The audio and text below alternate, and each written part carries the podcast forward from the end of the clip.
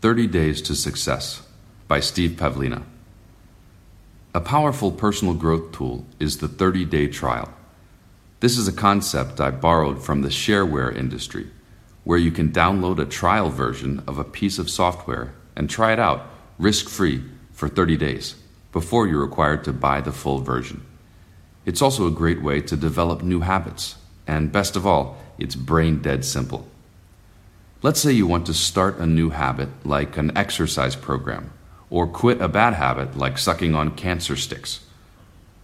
We all know that getting started and sticking with the new habit for a few weeks is the hard part. Once you've overcome inertia, it's much easier to keep going. Yet we often psych ourselves out of getting started by mentally thinking about the change as something permanent before we've even begun.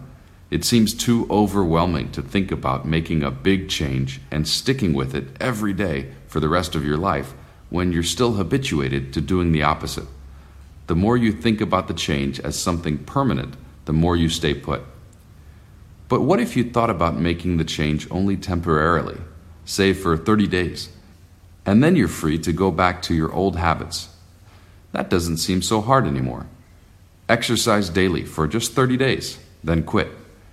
Maintain a neatly organized desk for 30 days, then slack off.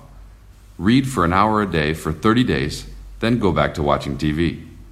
Could you still do it?